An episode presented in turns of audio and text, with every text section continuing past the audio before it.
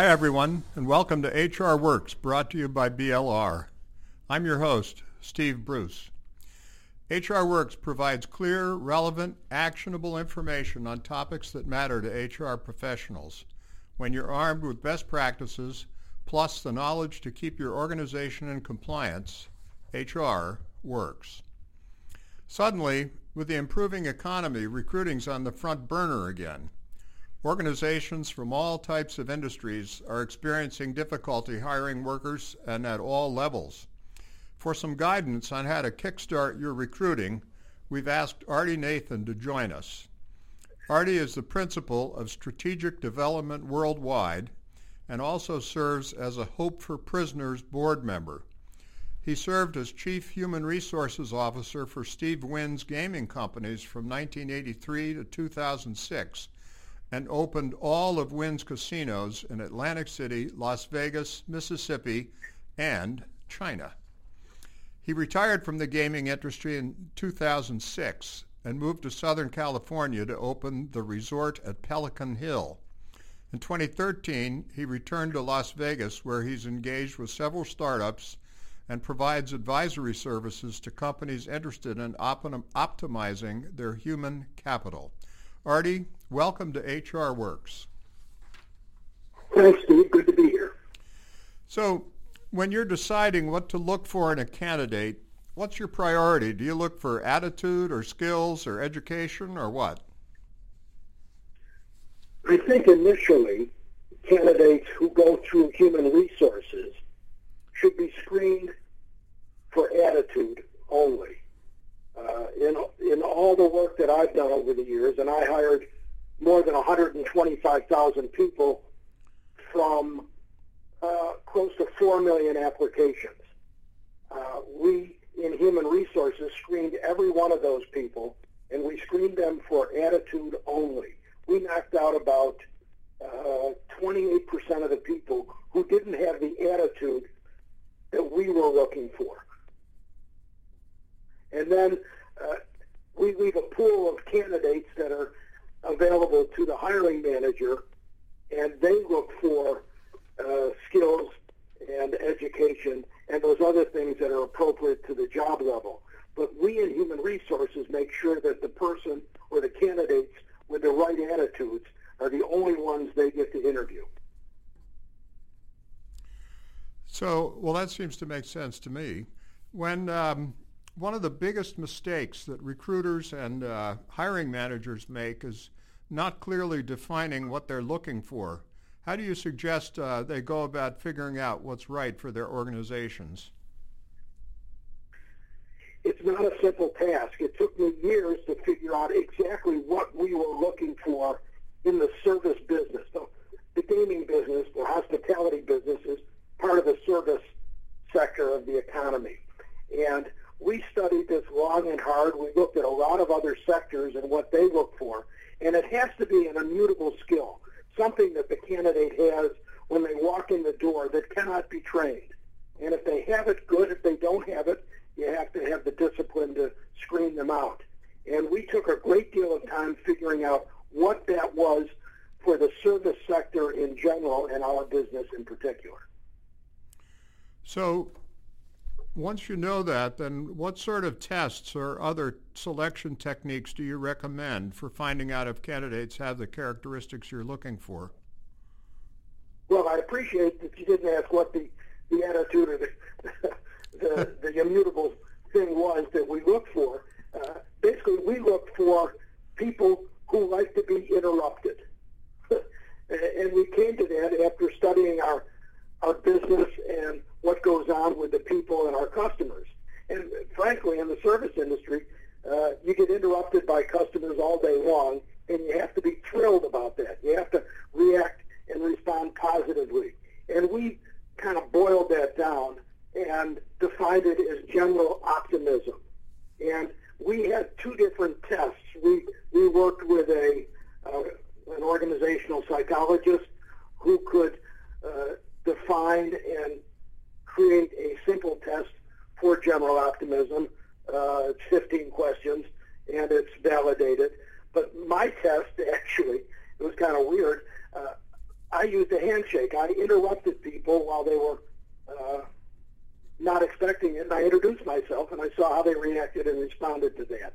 And frankly, uh, the number of people who got screened in or out percentage-wise was exactly the same with my handshake test is with the validated uh, paper and pencil written test that the psychologist had developed.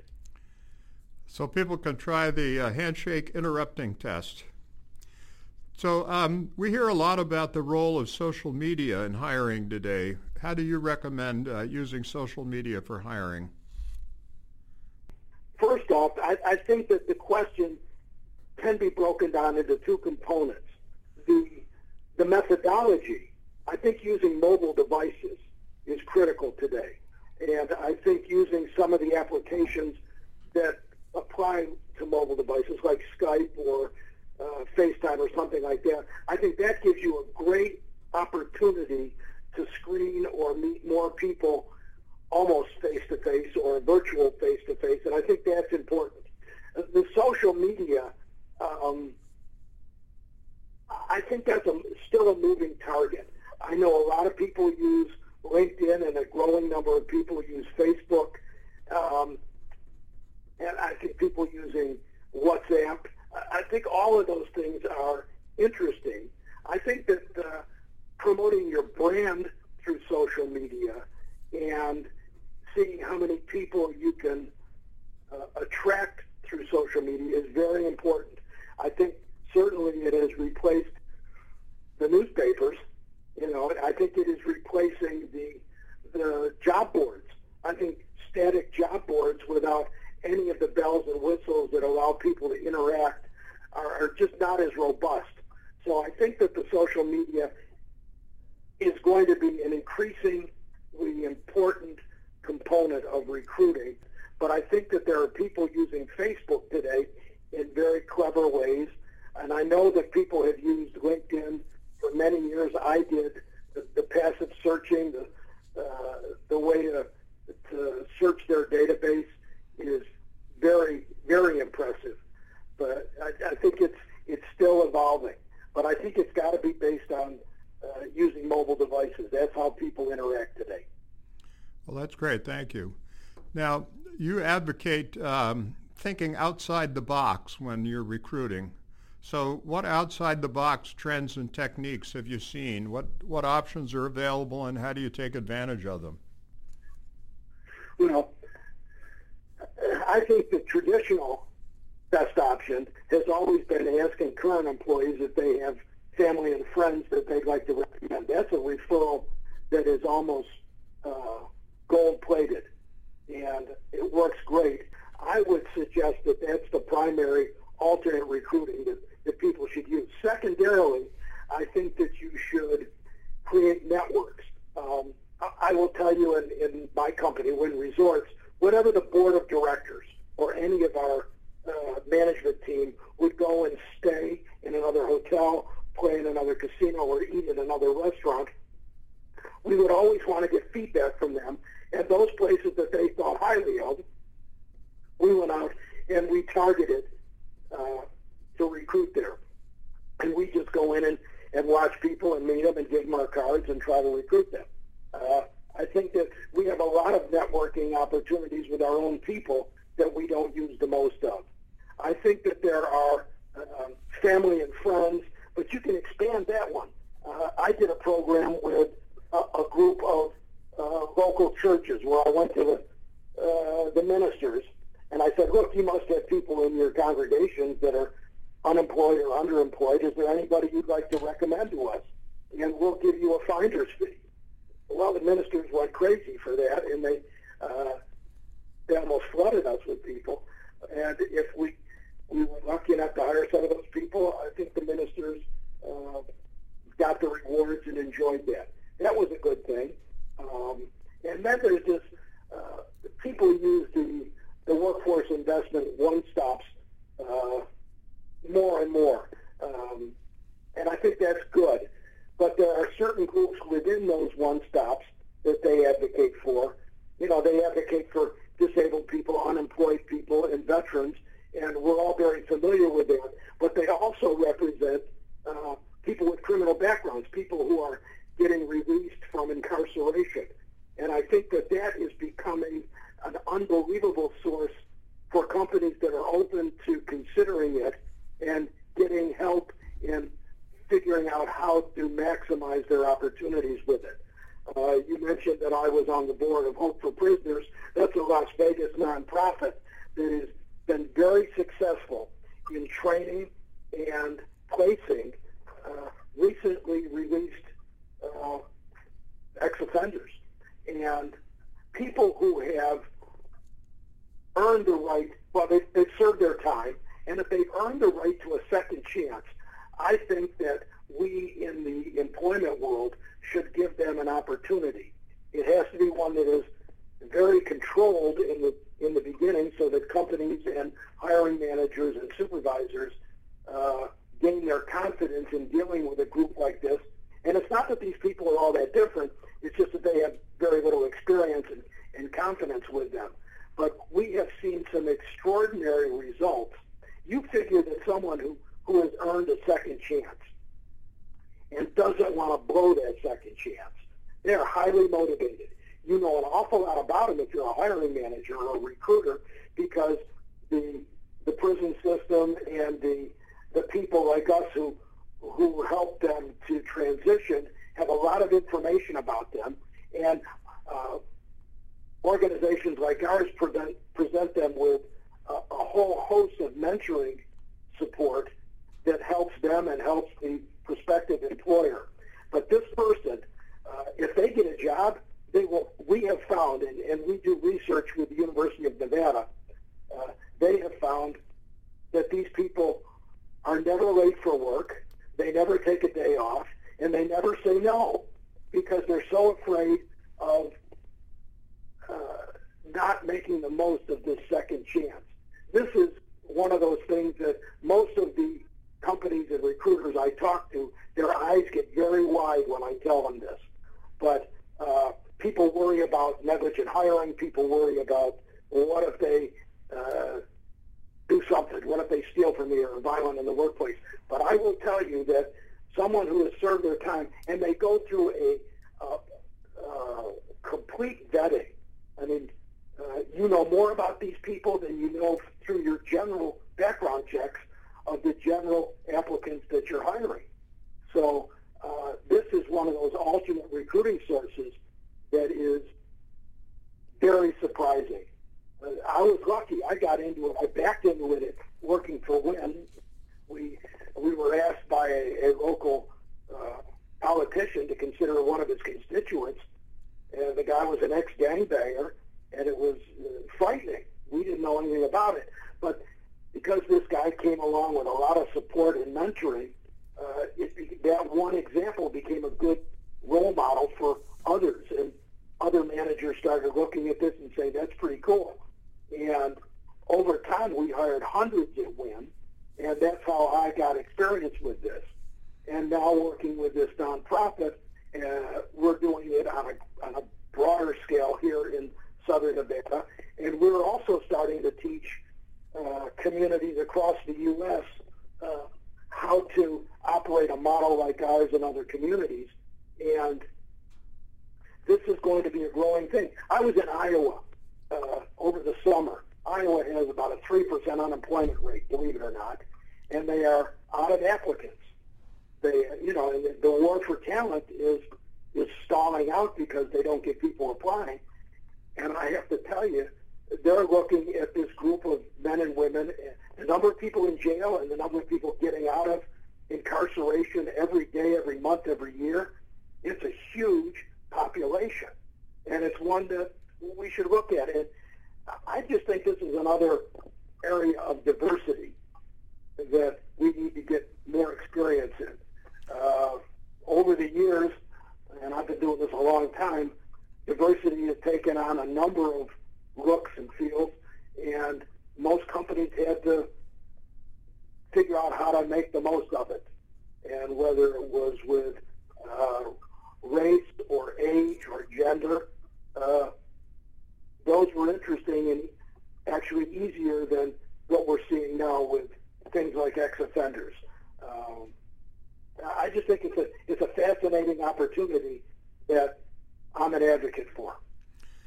So the ex-offenders, uh, they might turn out to be your best applicants, and, and you're recommending that employers hook up with support services, uh, that that will help their success rate in hiring. Yes. Um, look, it, uh, being frank about this, if people were to hire um, an ex uh, drug addict or alcoholic, most would encourage them to continue with alcoholics or not or uh, anonymous or programs like that. That's a support system, and nonprofits like Hope for Prisoners has looked at those kinds of programs and seen that their greatest success comes with the mentors, the people that stand by them and are there to help them and answer questions for them or answer questions for their prospective employers. And when that happens, uh, companies get a great deal of support in making sure that their new hires are successful. As a recruiter, as a, as a chief human resources officer, I used to look at the number of people who turned over in the first 30 or 90 days. You know, we spend a lot of time and money and, and energy uh, recruiting and onboarding and, and training and getting people up to speed. But uh, if if there isn't sufficient support to to calm them down and get them uh, more attached to the, the new organization, your chance of turnover goes up. And so I just think that uh, what Hope for Prisoners does, or organizations like ours, uh, providing these mentors, is a great assist. And that's why this group of people turns out to be so extraordinarily successful in employment. Now, the other question that people get around to asking as they learn more about this is, uh, well, what's the rate of recidivism? You know, the number of people that go back to jail who've gotten out in general is in the high 70% rate. Uh, it's a it's a staggering number, and it's a problem for society and communities and families. Uh, programs like Hope for Prisoners, their recidivist rate is six percent, and it all has to do with this long-term mentoring um, and uh, recidivism, or the number of the number of drug addicts who fall off the wagon, or alcoholics who fall off the wagon, uh, goes up dramatically if they don't have a support system in place. Uh, this is not much different. It's just that uh, most of us in our mind's eye think of ex-offenders and we get scared because we don't know much about them or life in that world. Uh, but you find out more and more that this group of people can be very, very good for employment. And, you know, I think it's about 45% of the people in jail are there for nonviolent crimes, drug crimes, DUIs, all kinds of crazy things. Uh, so you don't have to worry about them being violent or um, or stealing or something like that. Uh, but anybody who gets out of jail who's earned that second chance, who wants that second chance, they are highly motivated. And if the system is in place to help them uh, keep continuing down that path and, and making the most of that second chance, uh, it can be a, a great new employee. And this is, I think, a new frontier for recruiters. Well, it's great work that you're doing there with Hope for Prisoners, and uh, and I think this is a great uh, idea for every hiring manager. Now, earlier you mentioned uh, people with disabilities and military coming off active duty. Have you had experience with uh, hiring people from those groups? Yes, I do.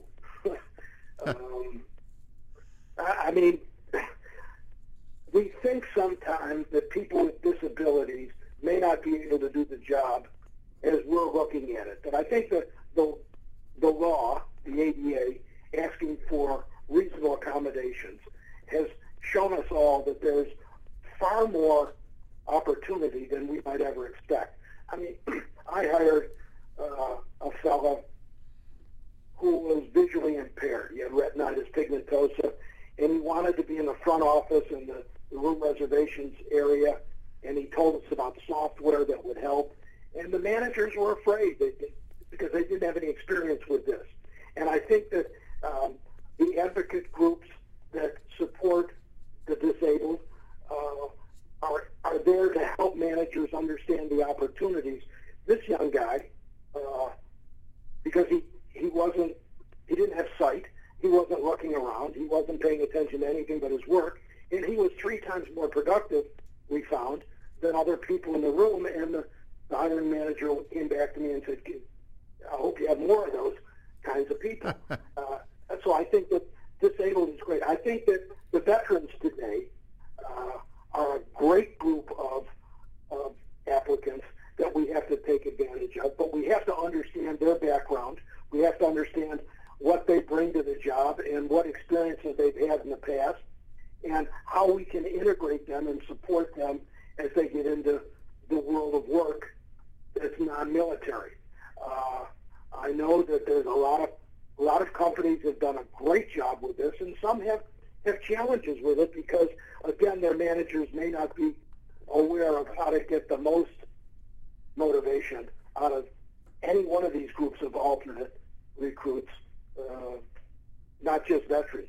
But I think training for managers, training for hiring managers is available, and companies should take full advantage of that because it's not that managers know how to situationally manage best. And if we don't provide them with those skills and that understanding, I think that we do them a disservice and the potential employees a disservice. Well, this is great. I um, I think this is very helpful for everybody. I want to move one step farther along the process now, because um, doing a great job of hiring doesn't mean much if you don't retain a new employee. So let's talk a little bit. Do you have tips for people about uh, how to work on long-term engagement and retention? The two things that I've always advocated and were very successful for the companies I worked in, you have to catch people doing things right. I think that most managers spend a great deal of time compliance oriented, looking and reacting to things that might be not quite right or wrong. Uh, and we have to spend our energy doing that, but we also have to balance that out with catching people doing things right. And if we do that more often than not, then those behaviors become the ones that we reinforce, and people respond to that. And I think that's very important when you're looking at retention and morale. I think the other thing that, that worked for uh, me and is very important is explaining why. I think that people, certainly adults, need to understand why, need to understand the context of things. Uh, we just can't give them instructions. Look, I'm old enough to remember when people uh, never question anything. And that may or may not have been a better time. But certainly today, not that they question so much, but they really want to understand the context of things. And managers have to be encouraged to do that. Uh, I think managers have to be more skilled and maybe better trained at communications, at coaching, and those are the things that help people to feel better about where they're working, better about themselves. And if they have those things and they trust the organization, and if they trust the organization and their managers, chances are they'll stick around, and that helps retention. I think engagement comes most from asking people their input. Tell me what you think. Tell me how can we, we be better. Give me your feedback. I'm not sure that companies maximize their opportunities in that regard. And that kind of engagement, because people now feel like they matter, like what they say and what they do or what they think is important, that's highly critical to them and their engagement. And I, you know, everybody's worried about millennials today, but millennials just want to be heard. Millennials want want to be engaged, so you have to create that environment where they can be, and you can't be afraid of them getting more and more engaged. And that challenges the whole notion of what's the role of a manager or a supervisor. And I think where before it was uh, instructing and supervising, I think today it's becoming more the role of a coach. And if you do good training when, when people start their jobs if you explain things adequately to them. I think the role of coach is better for the organization, certainly better for the employees, and ultimately those managers and supervisors who are proficient at it uh, like their jobs more and feel like they're more productive. Well, those are great tips. Catch people doing something right. I wrote that down. I like that a lot. Um, how about the specific uh, moment of onboarding a new employee and welcoming them into the company? Any tips for that? I ask companies all the time, uh, do you have an orientation process? And they say yes, but it's not on the first day. It's, you know, because they start people all over the time. You know, it's all over the clock and the calendar. And I say, well, why don't you just have orientation every Monday? And you, you require people to start all at once every week. Could be one person, could be multiple people. I always worried as a, as a CHRO that after the first day, people go home and the, the three words that I worried about the most were, how was it? And, you know, their, their family, their friends, they all ask, how was it? And unless people are are motivated to say, that was pretty good. So you, it means you have to have it planned. It has to be organized. It has to be together. And it should be fun but informative. It should be thoughtful of their needs. It should be important enough that you spend but don't waste any of their time. And so uh, onboarding or orientation is so critical. Don't wait, don't waste their time, and then provide them with adequate training to do their job. Don't don't pass them off to a buddy who's untrained or doesn't know exactly what to tell them, so it's maybe inconsistent with what other buddies might tell them. I think that that that first day and that first week are so critical to making them feel comfortable, making them feel like they made the right choice. Look, people people hate change. They change a job. That's a huge thing. And even if they hated their last job, at least they knew it. And they were comfortable with whatever was going on there. Uh, you have to make people so comfortable very quickly. That's critical. And, you know, all the years that I worked for Steve Wynn, my job was opening the big hotels, and we would start five or 10,000 people all at the same time. Uh, but I find that whether it's mass hiring like that or small hiring that most employers do, make make that process mean something to the new hire. I mean, how do you make your job offer? Is it in writing? Is it, I mean, do you give them a big hello, a big thank you? Do you send them a letter? How do you do all those things to make them feel comfortable? Again, those, that question, you know, how was it? It's so critical and people are critical. They want to make it nice. They want to make sure that they made the right choice. Are we that intent on making them feel like they made the right choice? This this whole getting started process is something that we don't spend enough time on or enough energy on. Uh, I know that companies always used to think about, well, what's the employee entrance look like? Or what do the employee work areas look like? Or what's the employee break area look like? Those are all important. But how do we treat them face to face, person to person? That's what people like, and especially these millennials. Even though we think that they're sitting in their room playing video games, these are people that like to be social. They like to feel like they're part of something. And companies have to spend more time and energy in making sure that people feel like they're part of something that they're proud of. Well, this is all great stuff that we're getting. I really appreciate it. To sum it all up, any particular points you'd like to leave our listeners with? I spent my whole career thinking about these things. And you have to find out well, what's a measure that I can use to see if I'm successful or not, to see if I'm effective or not. And I came down to, or I should say Steve Wynn came down to the, the metric of turnover. And I think that, that most of us in the recruiting business or the HR business, I think we have to be more focused on turnover and the reasons for turnover.